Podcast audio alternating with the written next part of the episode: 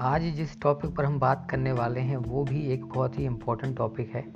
तो पहले मैं अपना परिचय दे दूँ, मैं शैलेंद्र यादव और चूँकि हम बहुत सारे मुद्दों पर बात करते आए हैं शुरू से ही तो आज का जो मुद्दा है वो है पूंजीवाद और समाजवाद के बीच का अंतर।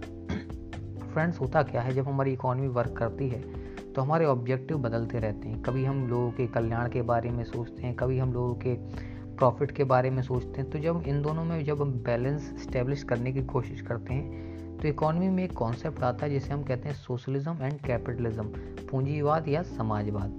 तो जब पूंजीवाद की बात की जाती है तो इसमें ये कहा जाता है कि सरकार को पीछे हट जाना चाहिए और मार्केट में बिजनेसमैन कंपनीज़ को आगे आ जाना चाहिए। उनको इकोनॉमी को चलाने के लिए फ्री छोड़ देना चाहिए, यानी फ्री मार्केट इकोनॉमी को सपोर्ट करने की जो कॉन्सेप्ट है उसे हम कैपिटलिज्म या फ्री मार्केट सिस्टम का कॉन्सेप्ट कहते हैं। इसमें होता ये है फ्रेंड्स कि जो मार्केट को चलाता है, वो उसका ऑब्जेक्टिव प्रॉफिट अर्न करके देना होता है मार्केट के लिए।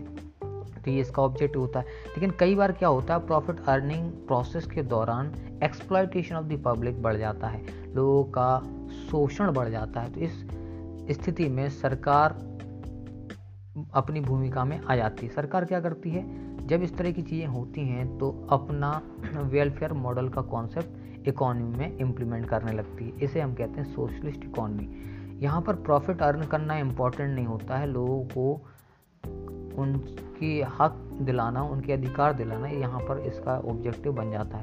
तो यहाँ सोशलिज्म या सोशलिस्ट इकोनॉमी की बात होती है तो ये बेसिक डिफरेंस होता है। तो इंडिया की अगर हम बात करें तो इंडिया में दोनों चीज़ें हैं।